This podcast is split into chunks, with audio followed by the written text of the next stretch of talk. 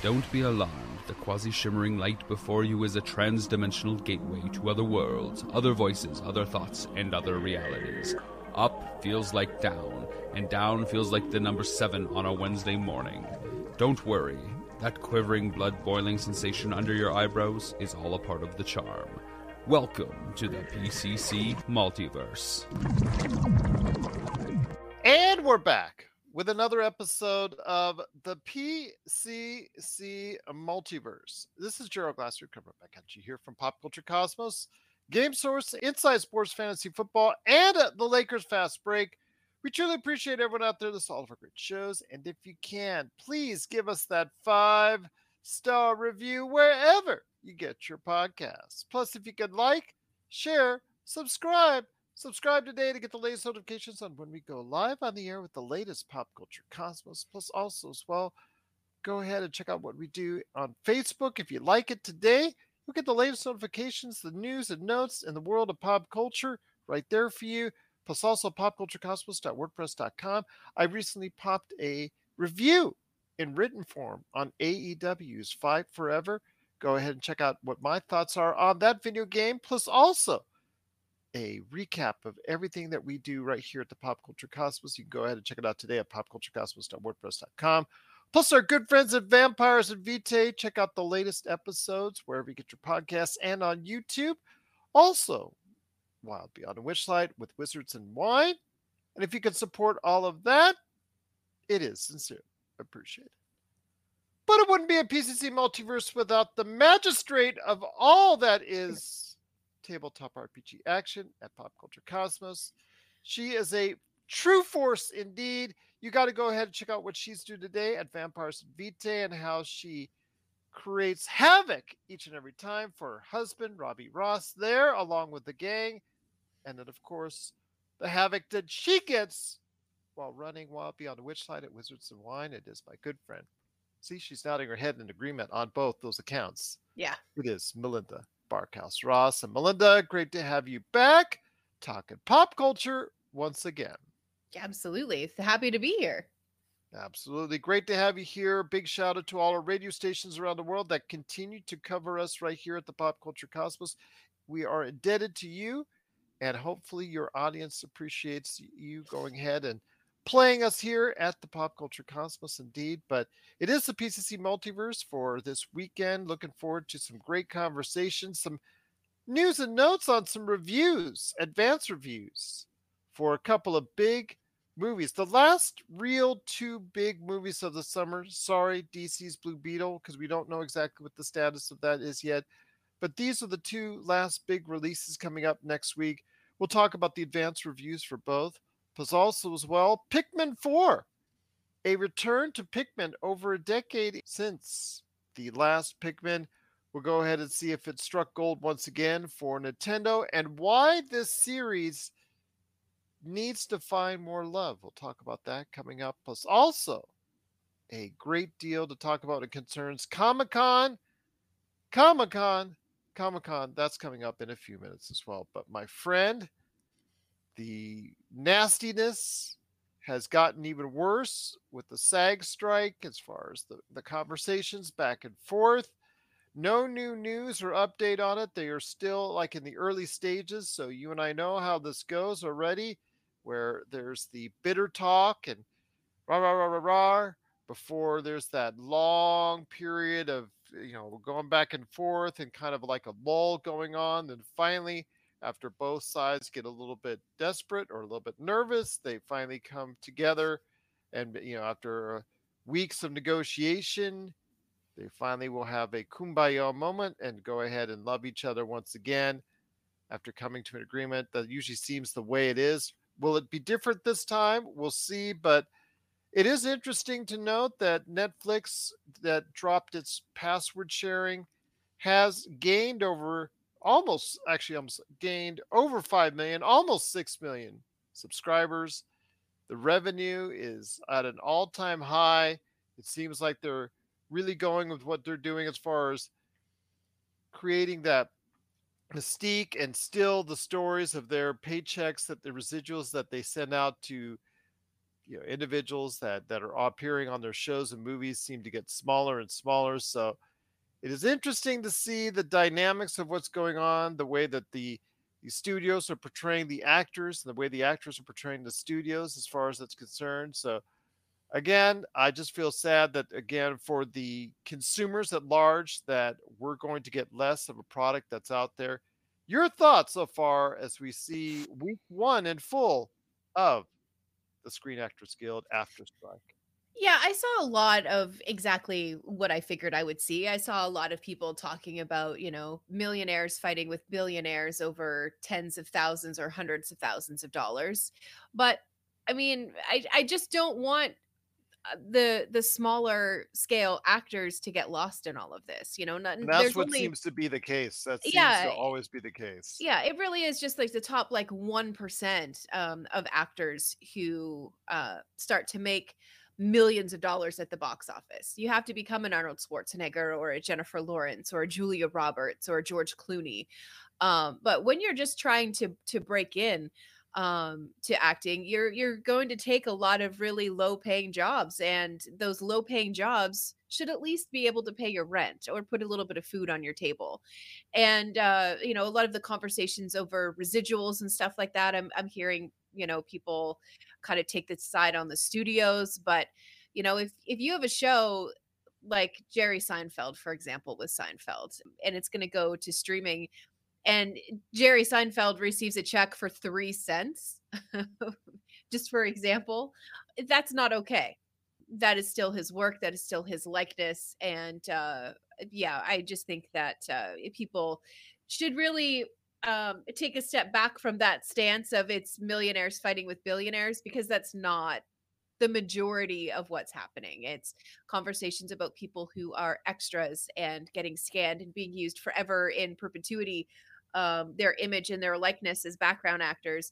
And enough of them um from what I've heard, have actually signed it and agreed to it that they may be able to just go ahead and not need background actors anymore. That's that's a thing that's already kind of a, a threat, and that's one of the things that I've seen some of the uh, smaller actors and stuff talking about. So it's a really complex issue.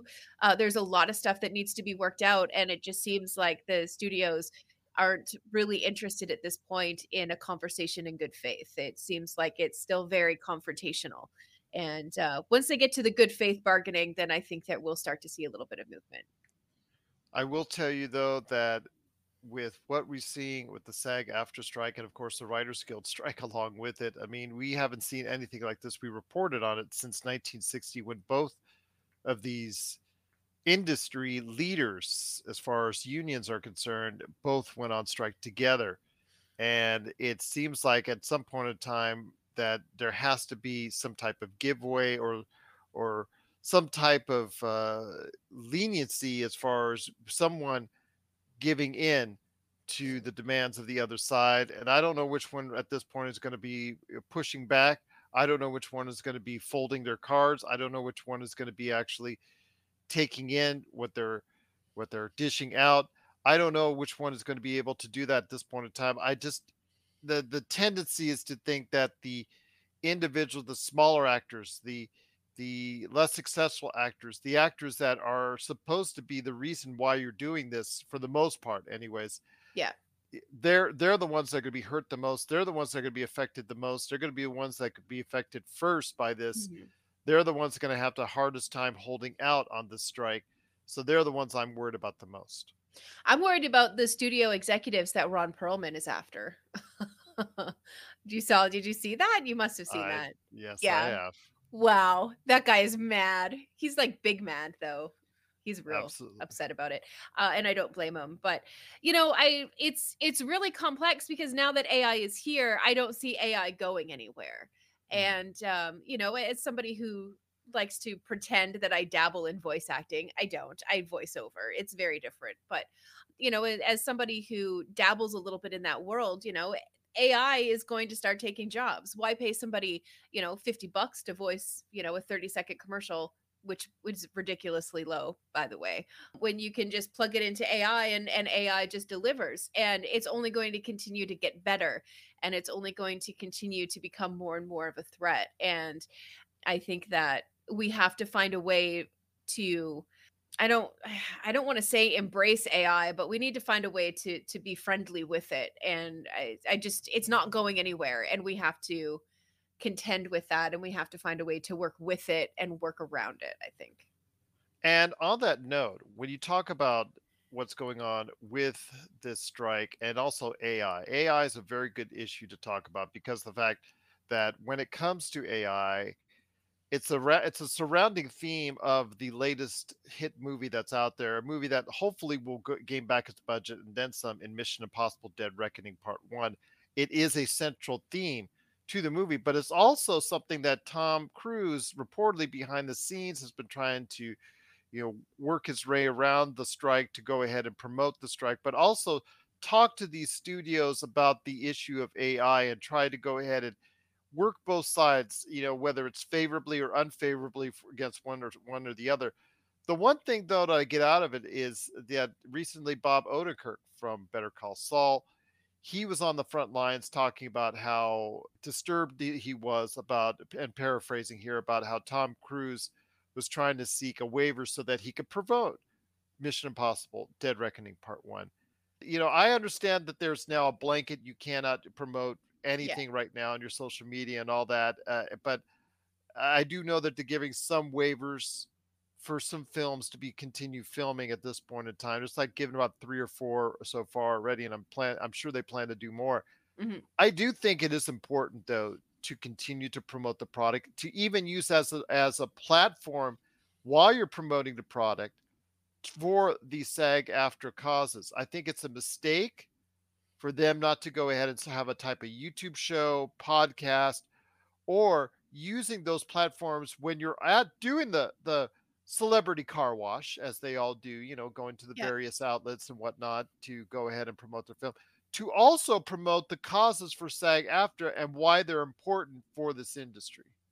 Yeah, that would actually be a really interesting tactic and a wonderful way for uh, the the unions to get their message out and to get it out unfiltered.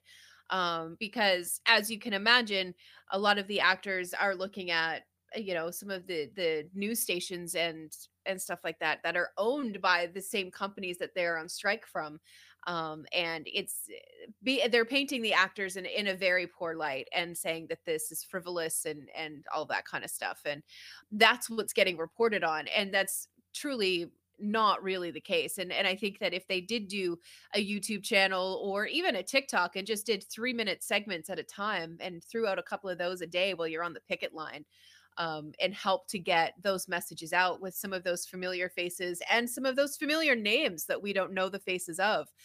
I think that you're right. I think that would be hugely impactful. And um, yeah, definitely something that they should consider a specific waiver for.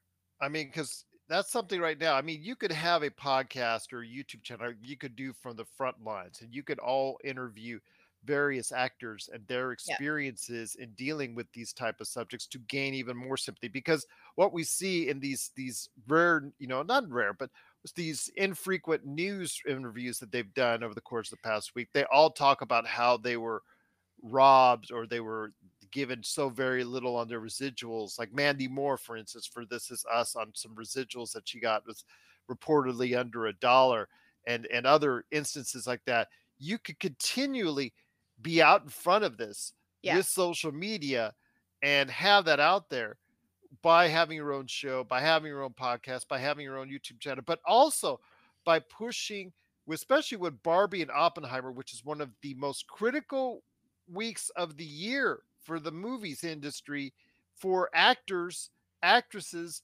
and the movies with those two outlets because Barbie yeah. is trending towards a hundred million dollar opening domestically Oppenheimer, $50 million opening. And we'll talk about the reviews for those that here in a little bit. But I think that you should give special waivers for those individuals. And I know Bob Odenkirk from Better Call Saul was really against it and actually said Tom Cruise better not show up here or he's going to get beaten up.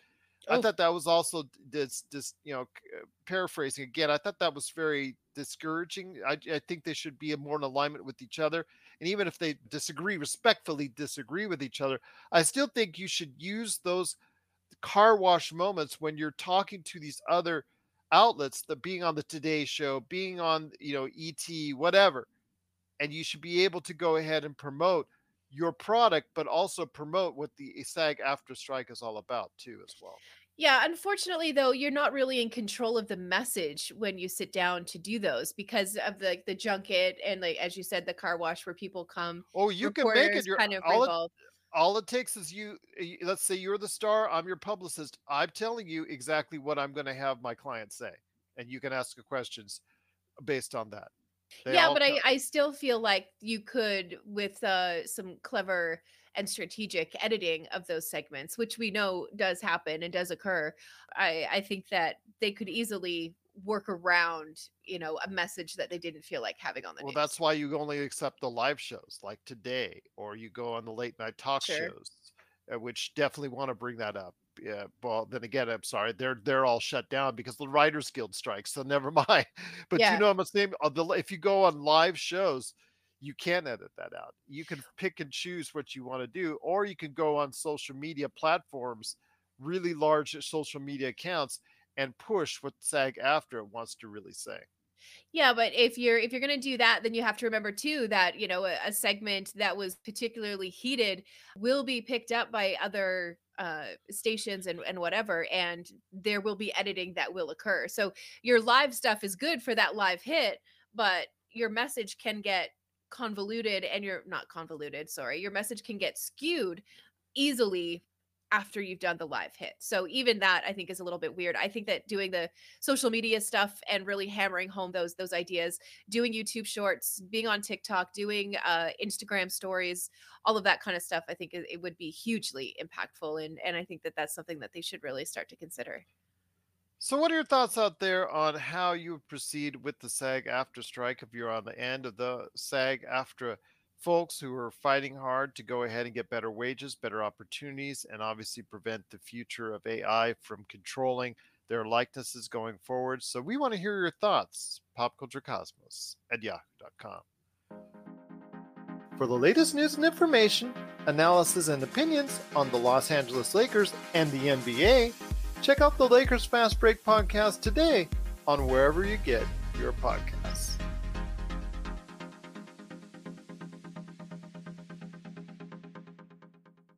Well, my friend, so much more to go before the half hour break. I want to ask you this Pikmin, they're so cute, they're so tiny, they're so lovable, absolutely fantastic.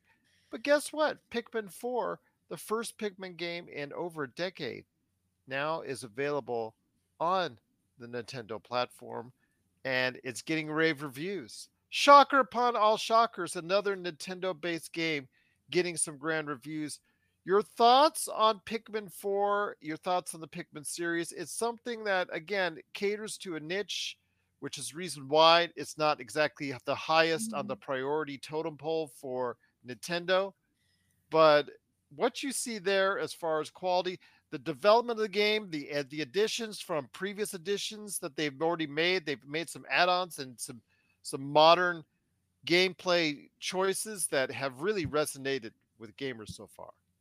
Yeah, and I, I think that uh, you know, we we have the the the big releases like we've seen this year, and I think that these um I'm I'm gonna use the term low key, and I don't know that I mean it exactly the way that low key is usually used, but you know those those kind of niche games they're going to hit a very specific uh target demographic and they're going to embrace it and they're going to love it and they're going to play uh the bejesus out of it. So i i do think that there's uh there's always going to be a, a place for for games like that and uh, i'm glad to see that nintendo um, is definitely not giving up on some of those uh, you know more targeted very niche games Well, I will tell you what, my friend, it is really looking good. I'm hoping people will give it a chance. Mhm. Uh, It oh, it's available now, so go ahead and check it out. It is Pikmin 4 now available for the Nintendo Switch. It tells me though when they're creating games such as this, and obviously what they have plans for down the road. I understand that they're going to create a new souped up Switch or a Switch Pro or something like that down the line in the not too distant future because it has already seen the the heights of the sales of the Nintendo Switch are already starting to go ahead and descend and descend a little bit. But you know, it's sold well over 100 units, 100 million units, excuse me, sold over 100 million units. It's really done well. It's one of the greatest selling console platforms of all time. I still think it has a lot of life left. And with the latest Zelda and now Pikmin 4 and other stuff that are coming on the way, I really think that there's still uh, plenty of life left in the Nintendo Switch. Yeah, I agree with you. Well, at least until PlayStation comes out with their handheld direct competitor of the Nintendo Switch. Well, it, but that's not exactly a handheld. Eh, it's not eh. exactly a, it's it's like a remote play. That's all it is. It's just a remote yeah. play of what you're playing on PS5. It's not its own console. It's it's just like what what the Vita. The Vita was awesome as far as what it could do. It was giving its own original games, plus it could go ahead and remote play off the PS4 and the why they decided to nix that and, and be able to not you know deal with that anymore was beyond me. I love that vita. Unfortunately it just did not get the love and support from playstation that it deserved. I don't think the ps5 handheld is going to do anywhere near what they would want it to do simply because the fact that it's not its own entity that it is just a remote play. It will sell for those that are interested in but then again it reminds me of so many other playstation apparatus yeah. you know of mm-hmm. that has been introduced. Yep. And floundered and failed. There's like, I mean, it could fill up this room behind me of all the PlayStation accessories that have been introduced and failed by Sony. Yeah, it's it's almost like they they launch some of this stuff and then they just don't have enough games that are compatible with it to make it like a long lasting piece of gear that you add to your console like the PlayStation Monitor or you know the other PlayStation branded things, and that they've actually introduced. And yeah, yeah, it's just they just introduce it, they throw it out there. They at least found a, a, a use for the PlayStation Move controllers after they abandoned that technology, and then they brought it back with the uh, original PSVR. But now with the PSVR 2, they have no more use for the original Move controllers, so they're on the way out as well. So, yeah, exactly one thing you and I go back and forth on is PlayStation, Xbox, PlayStation, Xbox. I'm not even going to talk with you on the show about the Xbox Games Pass core rates because I still am trying to study it like a class and I'm figuring trying to figure out. So I'm probably go on with Josh about that because that's confusing as heck. So that would actually extend our argument with Xbox and PlayStation even more. And right, because I always get on your case about the PlayStation charges and all the stuff as far as the tiers and all that. Well, yeah. Xbox made it just harder for themselves on that end as well, and I'll definitely talk about that on Monday. But with with what we're seeing though with PlayStation and Nintendo, there's still a lot of life left in this console age. We are reaching a midway point for the PlayStation 5 and Xbox Series, and also a, a a kind of a near ending, not quite ending, but near on the way out as far as the Nintendo Switch is concerned. I see maybe what what two or three years left before they go ahead. Maybe even next year that they'll introduce a new console. So there is still life left for Nintendo Switch and also games like Pikmin 4, which are doing extremely well right now on Nintendo. Right. Yeah, I think that uh the uh the, yeah nintendo hit it and hit it hard uh with the nintendo switch and if we are going to hold out for a pro then maybe i will hold off getting my very own nintendo switch until the pro comes out. Yeah i'd say maybe next next fall next next holiday at the earliest but it would it would maybe the year after that but maybe next next year. Next year is probably a target time for them to go ahead and do so that would actually be still good because then the nintendo switch itself would still be somewhat relevant and actually might get cheaper and exactly, still even yeah. sell more units uh, for them to finally yeah. finish off the sales on that one. So we'll see what happens. But Pikmin 4 is getting some great reviews. It's right now an 88 on Metacritic. So congratulations to the team wow, behind yeah. Pikmin 4, getting some great reviews. If that's your style of game, go ahead and check it out. It is Pikmin 4. What are your thoughts? If you've played it already or plan to do so, please let us know. Pop Culture Cosmos at yahoo.com. But before we head to the break, my friend, I wanted to pop on something for you that you didn't have in your bylines for this week, but I wanted to go ahead and hit you up on it because we were talked about it last week that said we were going to talk about this week, and that's FX's What We Do in the Shadows. Oh, what we do in the shadows. Yes. Yes, What We Do in the Shadows, season Mhm. five, getting rave reviews, 85 on Metacritic. Speaking of another mid to high 80s score for Metacritic, I usually base it off that than Rotten Tomatoes because Rotten Tomatoes, I think, it's just uh, not a perfect or even a good solution because it's very vague in how they go ahead and rate a positive review. Again, I'm I'm looking at 85 Metacritic for what we do in the shadows. Your thoughts on this as a vampire lover, and I'm, I mean lover of all things vampires. Yeah. Get your mind out of the gutter there, everyone. Yeah. Your thoughts though on vampires and Vitae as far as from that end of it, as far as how you try to emulate some of the things that you do with what we do in the shadows. Well, I I don't think that any you know podcast or actual play that is in existence right now um, intends to set out to emulate what we do in the shadows. But it it happens more often than not where uh, it does fall into that kind of dark humor, that kind of seemingly frivolous storylines every once in a while. Uh, that does tend to to pop up a little bit. But I mean, you experience the same in D and D. You intend to have a really uh you know great uh straightforward you know heavy rp heavy combat campaign and before you know it you know you're you're talking about uh I don't know, riding cows, for example, like we did in Vampires and Vitae. So it, it- all of these games do seem to share that kind of who knows what's going to happen level of unpredictability. But if you are in a, an actual play podcast or you're listening to one and it does start to hit some of the same notes as what we do in the shadows, that's not a bad thing because it's a great show and whether or not the people who are uh you know taking part in the in the podcast or the live stream whether or not they're fans of the show it doesn't seem to matter a whole lot. It just seems to be there's a- very common thread that goes through that type of humor that what we do in the shadows and a lot of these games uh, now seem to share. Unintentionally for season one for example uh, my character anna there could be arguments out there that I was watching what we do in the shadows and I was trying to emulate Nadia from the show. Definitely not the case. At that point, I hadn't watched any of what we do in the shadows, but Anna has some of the same kind of personality quirks uh, that Nadia had, it, and it was completely uh, accidental because I hadn't been watching the show at that point. Um, but now that I do watch the show, it's kind of helping me get some of that silliness out of my system when I sit down to play the game. So I'm not saying that my game is serious by any means, but it is kind of helping me correct course when I do go off on tangents. Bless Robbie's heart. Bless Robbie's heart indeed. He Yeah. deals with you. He It's does. okay. Yes. but what are your thoughts out there on what we do in the shadows season five? Let us know. Popculturecosmos at yahoo.com. But we got a couple of minutes left before we hit the break. And I thought I'd let you vent on just before season one hits for Diablo 4, your ultimate game of games that you've been talking about oh so long, and you've been playing it for so long now, and you're in the 20s, I believe, as far as levels are concerned, if I remember correctly. There's a little bit of controversy because you know things can't go ultimately all well for a video game, seemingly during its life cycle.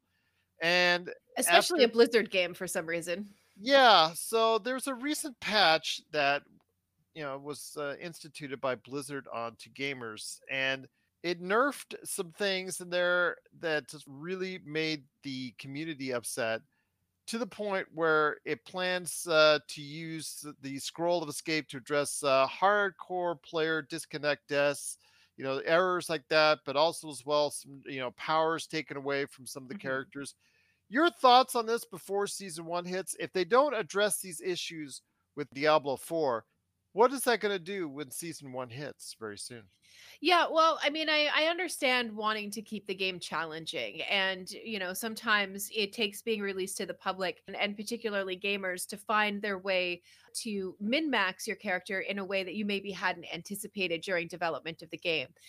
Unfortunately, that shouldn't be something that is taken away from those players. That should be something that's kind of, of celebrated with the players. Like you, you figured out something that we didn't see, and there's something about Diablo and the enjoyment of just being able to like blast through a dungeon and just to kill everything and hit the boss and you know have to take three or four tries to to get through the boss.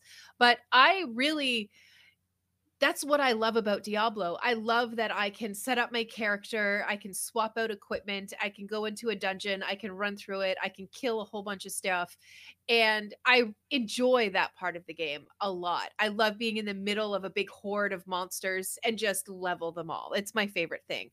So when you're going to start to take that away from gamers who have figured out a combination that maybe wasn't you know intended to work the way that it actually does when the game is being played to me that's a little silly it it feels petty it feels small and I don't agree with it. I also, you know, don't agree with if I was sitting at a table and a, I had a character and a DM took something away from my character and it completely nerfed my build.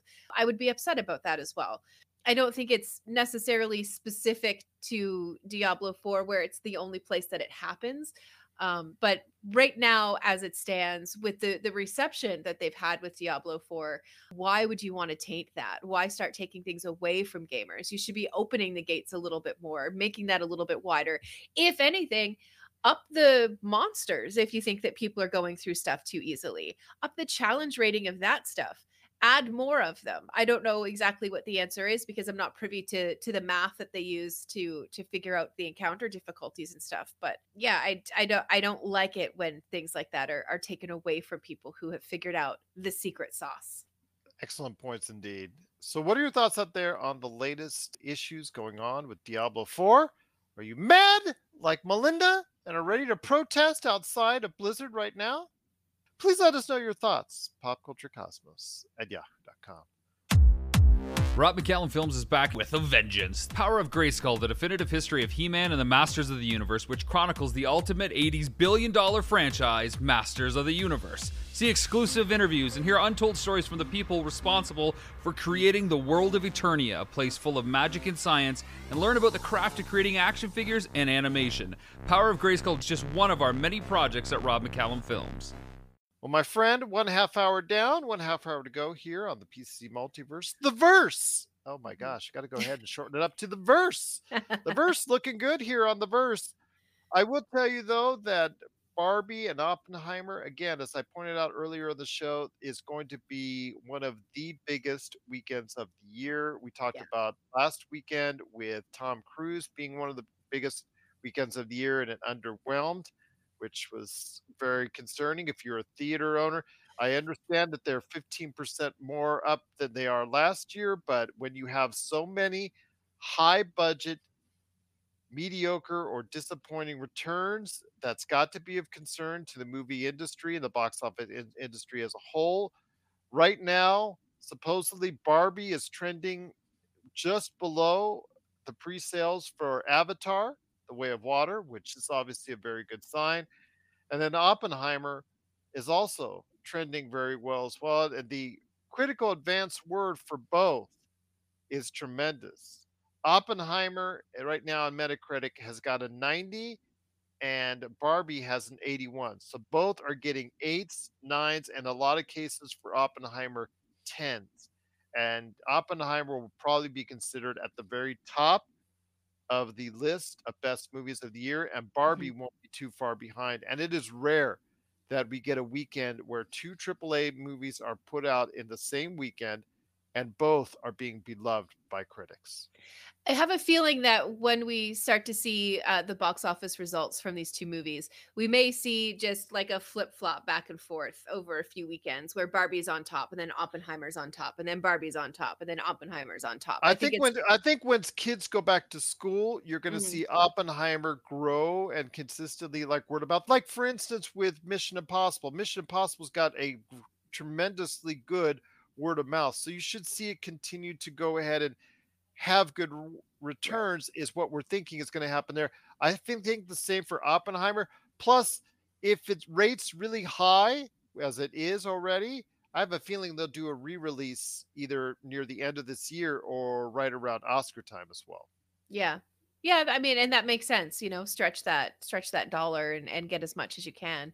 But yeah, I do. I, I just think that those two movies are, are going to flip flop here for the next couple of weekends It's going to go back and forth. Uh, you know, people will go one weekend and see Barbie, and then they'll go the next weekend and see Oppenheimer, or Or you could do what over 30 to 50,000 people have already bought tickets for the meme heard around the world Mm, in Barbenheimer. yeah. That sounds like a pretty fun idea, really. I mean, go to a matinee and then go to dinner and then go back and watch another movie. It's my kind of day. I like that kind of day. All right. Well, are you going to get your husband on the phone then? I mean, maybe Okay. All right. I might go do Well- it all by myself. Okay. Oh. I know, oh, I know. No, I would- I would never. I would never. Somewhere Robbie Ross is driving right now. He just got side smacked. Yeah. And he's probably No. saying to himself, Darn that, Melinda. right. What is she yeah. saying? No, I would I would never, uh, especially those two movies. Believe it or not, Robbie's actually quite curious about the Barbie movie, so it should be interesting. I've already got two young ladies, two teenage ladies at home who are going to take me to the theater to go see it, whether I want to or not. And actually, I do want to because it is earning such high praise. But I do also want to catch Oppenheimer because it also is earning such high praise indeed. And Oppenheimer looks like it's one of the best reviewed films of the past decade Yeah. possibly of this century. And people are calling it a masterful achievement. And Christopher Nolan, who has, ex- uh, you know, a he has a long line of notable films. Mhm. He has a long line of films that are very highly regarded, whether you talk about Interstellar, where you talk about The Dark Knight, even his last one of his last movies, Tenet, which I really liked, but I know a lot of people didn't get, or a lot of people didn't Right. you know sit through want to sit through i really liked tenet I, but again it was brought out at the wrong time uh, when the world was going crazy and he was insistent on it coming out and he got what he wanted He sure but did. and there's a lot of movies that he's created that have really done well with audiences but this could very well be his best offering Yeah, and that's that's wild. I mean, if this is him at the top of his craft, you know, how do you how and do he you talked about wanting to do a like that? bond film this week as well Ooh, I would love to see a Christopher Nolan Bond movie. Are you kidding me? With Henry Cavill as James Bond? there you go Absolutely. I'll sign up for that. I'll sign up for that. but the thing I wanted to ask you is your thoughts on Mhm. this because we talked about it before the break. We talked about the SAG-AFTRA strike and talked about representation, about having some of these actors get special allowances to go ahead and promote their movies. I think for Margot Robbie, it is extremely important for her to go ahead and be the face of this movie and to to be allowed to promote this film because of what this would do for her career. Because if this bombs, she will probably not be able to lead a movie again or you know if she does it would not be at that at the scale Yeah. movies movie companies would not want to spend 200 million dollars on a barbie movie or uh, a triple a movie with her in the lead role simply because they would have no faith because birds of prey didn't resonate with audiences and that's the last you know i don't know if that's not that's not the last film that she's she's fronted but that you know you get what i'm saying that's the Yeah. last film that she was really at the forefront of this is a movie probably is going to do very well. It has all the earmarkings that it's going to do well, but it would be so incredibly gracious of of everyone involved to allow her to go ahead and promote this film, and also especially for Oppenheimer for Cillian Murphy. This is the first time he has ever gotten this opportunity at this type of level of of production. Yes, had starred in Peaky Blinders. Yes, starred in what 28 weeks, 28 days later. Yeah, I think so. weeks- Yeah, 28. Okay. He, he 28 days later, the first one he Yeah. started. Uh, yeah. So he starred in movies like that, but then he became mostly a a you know a supporting actor for some of these big films. And of course, in Christian Nol- Christopher Nolan films, he's played roles in supporting characters for this. For, you know, it's for quite some time. This is his first big opportunity in a AAA budget film.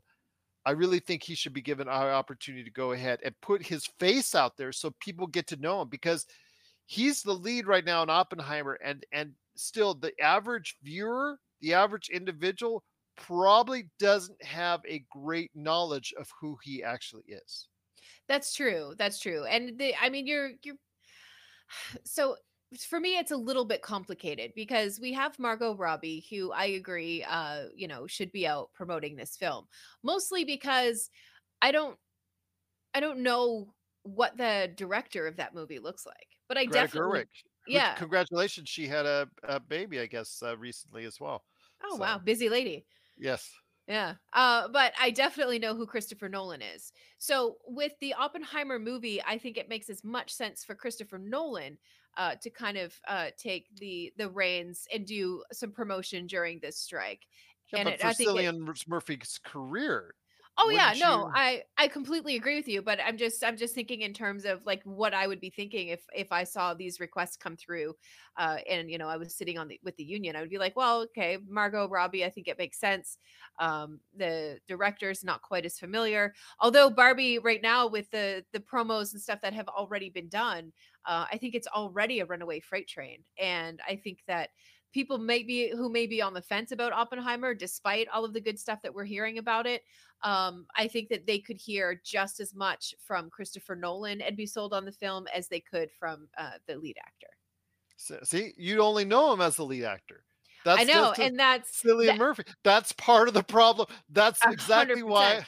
Yeah, no, I could. I, I absolutely agree with you. I do, I do think that this is unfortunate timing, particularly for him.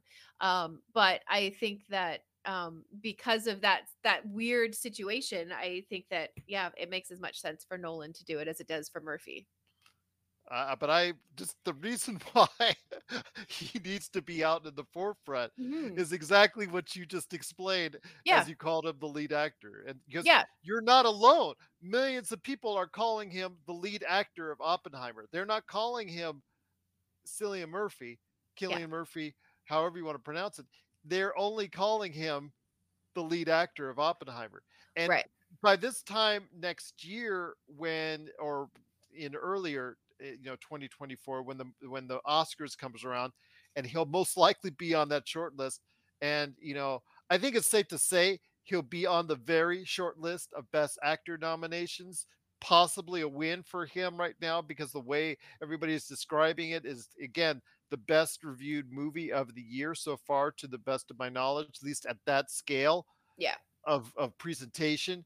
I have a feeling that he's going to be at the forefront. So you'll probably know his name sometime next year as the winner, as the either a nomination or uh, winning the lead actor category at the Oscars. But still, it just would help for him and his career going forward. But obviously, you know, at this point in time, since he's not made any big public stink about it, he's probably being very gracious as to how he's handling it as far as the SAG-AFTRA strike is concerned, even though, again, next week a publication of, of just putting his face out there would have been so much more helpful for him and the movie itself. Yeah, my my next thought about uh him though is that he, he never really seems comfortable when you're watching him in a press press junket. He always seems like No, you, you're it's right. it's just it's just not where he wants to be. It's not what he wants to be doing. He would much But rather he, be well, he's always said though he wanted to be and ha- wanted to have a leading role in such a grand production. yeah. He's got his opportunity, mhm. And it looks like he's done a great job with it. Yeah, I would say so. And you know, the, the it could actually Uh, no, I don't think so. That's the whole point of our conversation. I was like, maybe it will, you know, benefit him to be, you know, a, a little less known. And then when the wave of, you know, fandom starts to surround him, um, it would be uh, more organically done. But I, that's exactly what we're talking about. And that doesn't make any sense. I'm just contradicting myself now. I think Nolan is the right choice for now to uh, go ahead and promote the film. Should this strike, let's just pretend, end in like two days, then absolutely go absolutely wild. But I think that Nolan should be involved in all of those interviews. I think he should be side by side with them. Oh, you will, and you already are getting a heavy dose of Nolan Yeah. right now, promoting Oppenheimer. Yeah. Because you know he's consistently talked about how he is one of the most important human beings of all time. Yeah. You know, at least of the last century, and you know he's he's he's talking about this is one of the greatest stories that needed to be told, uh, et cetera, et cetera. And it, you know, obviously, I don't want to underwhelm it by any stretch of the imagination because I understand the contributions that uh, Oppenheimer did make, whether you think positively or negatively on it, one cannot underestimate the importance of what Oppenheimer did for the world, either again on a positive or a negative basis, however you see it. Yeah, I, I agree. But uh, you know, the, the word right now is that the life that has been portrayed on screen by Christopher Nolan, uh, the going back and forth between color and black and white, the transitions, the the whole aesthetics, the look, really get the feel of what it was like in the 1940s at the closing weeks of the world, the closing year, weeks and months of World War II. That's part. That's very interesting to me because that's something that's not alluded to very often, as far as in historical dramas or World War II dramas, because we always see like the actioneers or uh, whether you know this this ragtag group of individuals this Yeah. outfit that only they can save the you know the, the this part of the world as far as and save us from world war ii we always see that as far as the heroics of that but we don't see it, you know other parts of world war ii such as how it ended Mhm. such as how life was during that point in time and how again impactful the creation of the nuclear bomb was to our society and our culture at large. Yeah, absolutely. I I can only tell you the stories that you know my grandfather, uh, who served in World War II, told me about how he heard uh, that the war had ended when he was on the front lines. So, uh, you know, I can only speak to to that, but you know, it, it's always going to be an interesting look at, at all of that.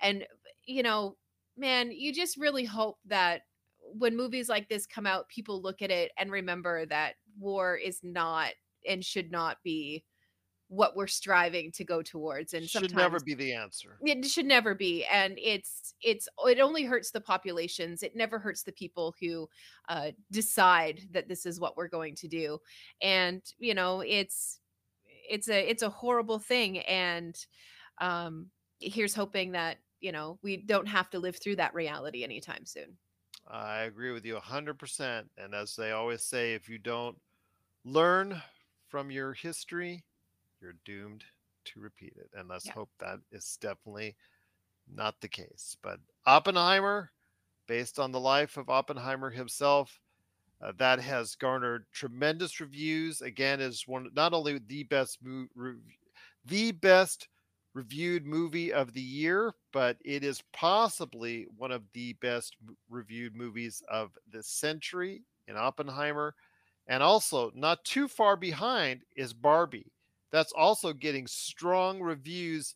And that has a great lead in as far as money built up in advanced pre tickets selling. It has earned as almost as much as Avatar: The Way of Water, and that's definitely some high praise indeed. So people are excited for those two movies. What are your thoughts on Barbenheimer? Hmm. Do you are you ready to go check out Barbie Barbenheimer? Have you got your tickets already set for both movies, or are you deciding between one or the other? Please let us know. PopCultureCosmos at yahoo.com. If you're in the Las Vegas and Henderson areas and are looking to buy, sell, or trade the best in classic or current video games and pop culture collectibles, there's no better place to go than Retro City Games. From Xbox to PlayStation, Nintendo to Atari, the great crew at Retro City Games provides the best place to go for all your gaming options. Stop by their two awesome locations in Henderson and also the Las Vegas Strip, or follow Retro City Games on Facebook and Instagram for all the latest deals and new items. Without a doubt, there's no better place to go for your gaming needs than your friends at Retro City Games. Well, my friend, before we head on out, we've had a great conversation indeed, but I'm not as excited as I should be, Melinda. I should, I should actually be in San Diego right now. oh my gosh. If all went well yeah and the Comic Con, the SAG strike, everything got together, everybody would be at Comic Con, all the stars would be at Comic Con. hopefully it's it's going to give people an opportunity to take in stuff that they normally wouldn't have seen because they would be in those huge halls with all of the actors and TV shows and movies. And that's a good point because everything that was pushed to the side Yeah. because of Marvel and DC and all the heavyweight movies that were intending to be there or TV shows that were intending to be there Yeah. we'll now get a bigger spotlight of it. And there's going to be a lot of presentations, some movies, advanced looks, TV shows, advanced look that you wouldn't normally get anywhere else, but you get to go ahead if you're down there and get to check it out. I'm really excited to go ahead and hear thoughts on that. Also, as well, the displays that are there. Lego has built a blockbuster video display That's amazing. on site. And if you get to see the pictures of it, it's truly fantastic. So that's there on site. And I would love to go ahead just to see that. I would have gone cool to see that. But also, as well, the collectors on the show floor go ahead and get the rare San Diego collectibles like Funko Pop. Funko Pop makes specific Funkos for that specific event. And you have to wait in line for hours Yeah. just to go ahead and get a chance to buy it. You know the resale values on those are, are crazy, but yeah, just to see that all that going on, just to be a part of that for the cosplay, the whole nine yards. I think a lot of people are still going to have a lot of fun this weekend at Comic Con. Oh yeah, absolutely. Uh, you know, I, I don't know um, because the comic cons that I've attended, I mean, the the biggest panel I've ever taken in was uh, the full cast minus Wil Wheaton of uh, Star Trek: The Next Generation. So I got to see like Tasha Yar and, and all that stuff all interact on stage. But really, the the parts of the the convention that I really enjoyed, and this was up in Montreal, was you know walking around on uh, the the floor and being able to buy some of those really cool things that you know you wouldn't necessarily have come across in any other way. Um that to me is really the the fun part of comic-con and, and finding you know that geek family of yours. If you're draw, dressed up like a character from doctor who and you go and you take a picture with 300 other doctor who fans that's really to me the magic of comic-con. And it's not sitting in the big halls watching trailers for movies that aren't coming out for another three years I'll tell you what, my friend, it's very exciting to see what will happen this weekend. Josh and I will cover the aftermath on the Monday show, the Pop Mhm. Culture Cosmos, and talk about what went on at Comic Con. It won't be as monumental as our Comic Con shows of the past, where we're talking about, oh, this is the lineup coming from Marvel. This is what's going to happen Yeah. for DC, et cetera, et cetera. But it should still be a lot of fun talking about Comic Con, and I'm looking forward to it. Absolutely looking forward to it indeed. But what are your thoughts out there on San Diego Comic Con? Are you attending this weekend or are you really excited to still hear a lot of stuff going on that's emanating from San Diego, a place I enjoy, have been to many times, I absolutely love. I guess I'm going to try and go again next year, whether or not registration lets me in, whether or not registration at Comic Con actually answers my emails. That remains to be seen. But what are your thoughts out there on San Diego Comic Con this weekend? Are you sad because there's going to be some light attendance from the actors because of what's going on with the strike? Let us know your thoughts if you're still going to enjoy San Diego Comic Con 2023 Pop Culture Cosmos at yahoo.com. Well, my friend, it's been a great episode. You killed it as always. But before you give us the usual pitch for Vampires and Vitae, and how you suck the life out of your own husband right there on the screen on Vampires of Vitae on YouTube. You know, I just he's such a good sport. he is Uh, but I told you the other day, I was very disturbed again by Star Trek: Strange New Worlds. Not Yeah. this latest episode that aired, just that that was you know that aired today. I haven't checked that out yet, but the Right. last episode dealt with Spock, uh, some issues in regards uh, him accidentally being turned human, uh, full human. You know, he's half human, but Mhm. full human that caused problems uh, as far as a a engagement party for the the in-laws and that did not go well and in the meantime his fiance broke up with him but nurse chapel who in the original series if you go way back when had a nice flirtation with with spock had a nice affection f- for spock Mhm. I'm not sure if it was always reciprocated and how you know when I saw it, it was like you know Spock is so emotionless expressiveness on screen that you can't tell if he was uh, really doing the same thing in kind as far as having those same kind of feelings in kind especially the fact they did play out the fiance and the the, you know the in the home world of Vulcan and all that on the original series they've now changed that timeline Mhm. as well as changing the con timeline what the week before that Yeah. so as my star trek therapist I'm trying to gather in all the Star Trek knowledge that I've had over the years and wondering are they just truly intending to go ahead and blow up the, the timeline? What's next? Is Pike's future that he had already envisioned and seen, which we've already seen in the original series, is that next to be blown up and smashed to bits? Well, I mean, it's hard to say. Are they really going to kill off Captain Pike when it comes time? I mean, Uh, that's because he's envisioned it as far Yeah. as him getting the debilitating injury and a training accident, yada Mhm. yada yada. He's already foreseen this, yeah, and this is the type of thing that you saw in the original series that he actually gets this de- debilitating accident. Now, because he's seen it, are they going to change it? Be, you know, for the you know prospect of just being able to get more seasons out of the series.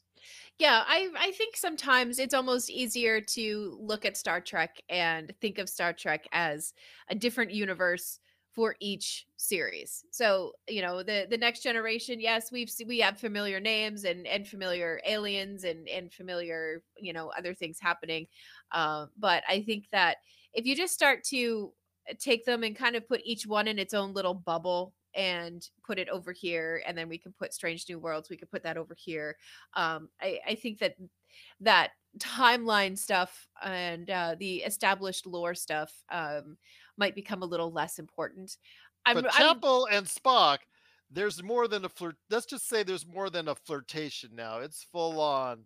yeah i i honestly. I have no problems Interlude. with this. Yeah, I have no problems with this. I really don't. Um, I think that um, there should be an understanding as a fan um, of any show that goes back and, and tries to tell the stories of, uh, and expand on storylines.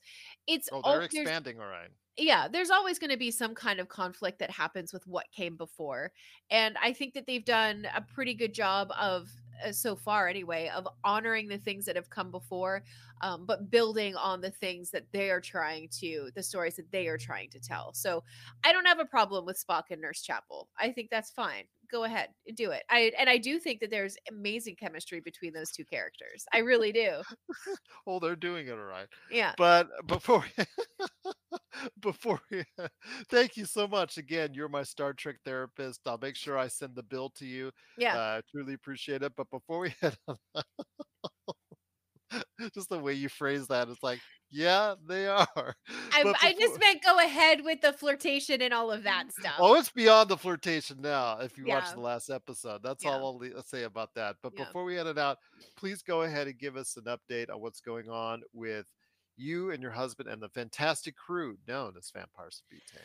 Yeah, so um last week, I mean, we had the the mystery that um we have delved a little deeper into as to um not only who uh committed the murder on the train, but now also who it was that was truly murdered because who we thought it was was actually a decoy.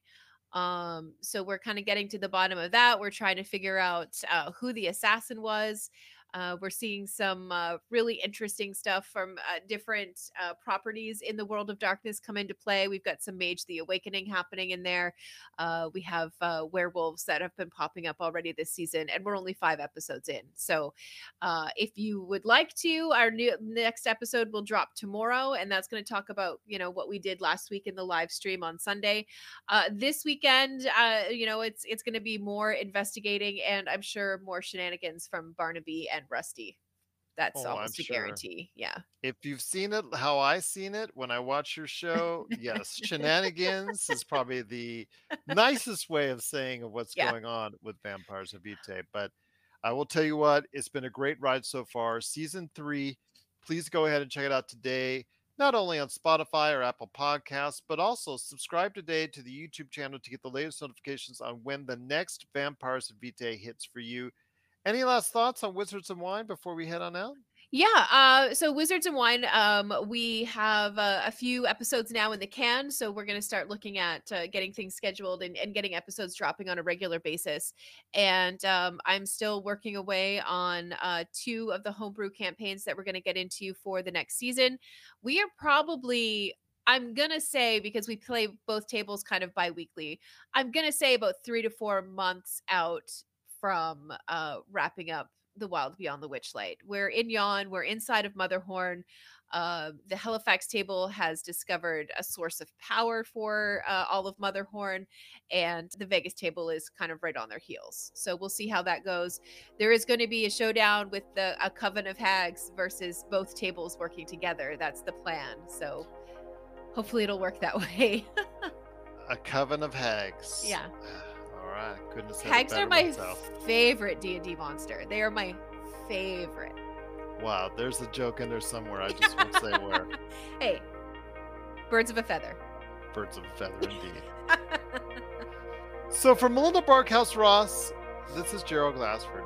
It's a beautiful day in paradise right here in the PCC multiverse.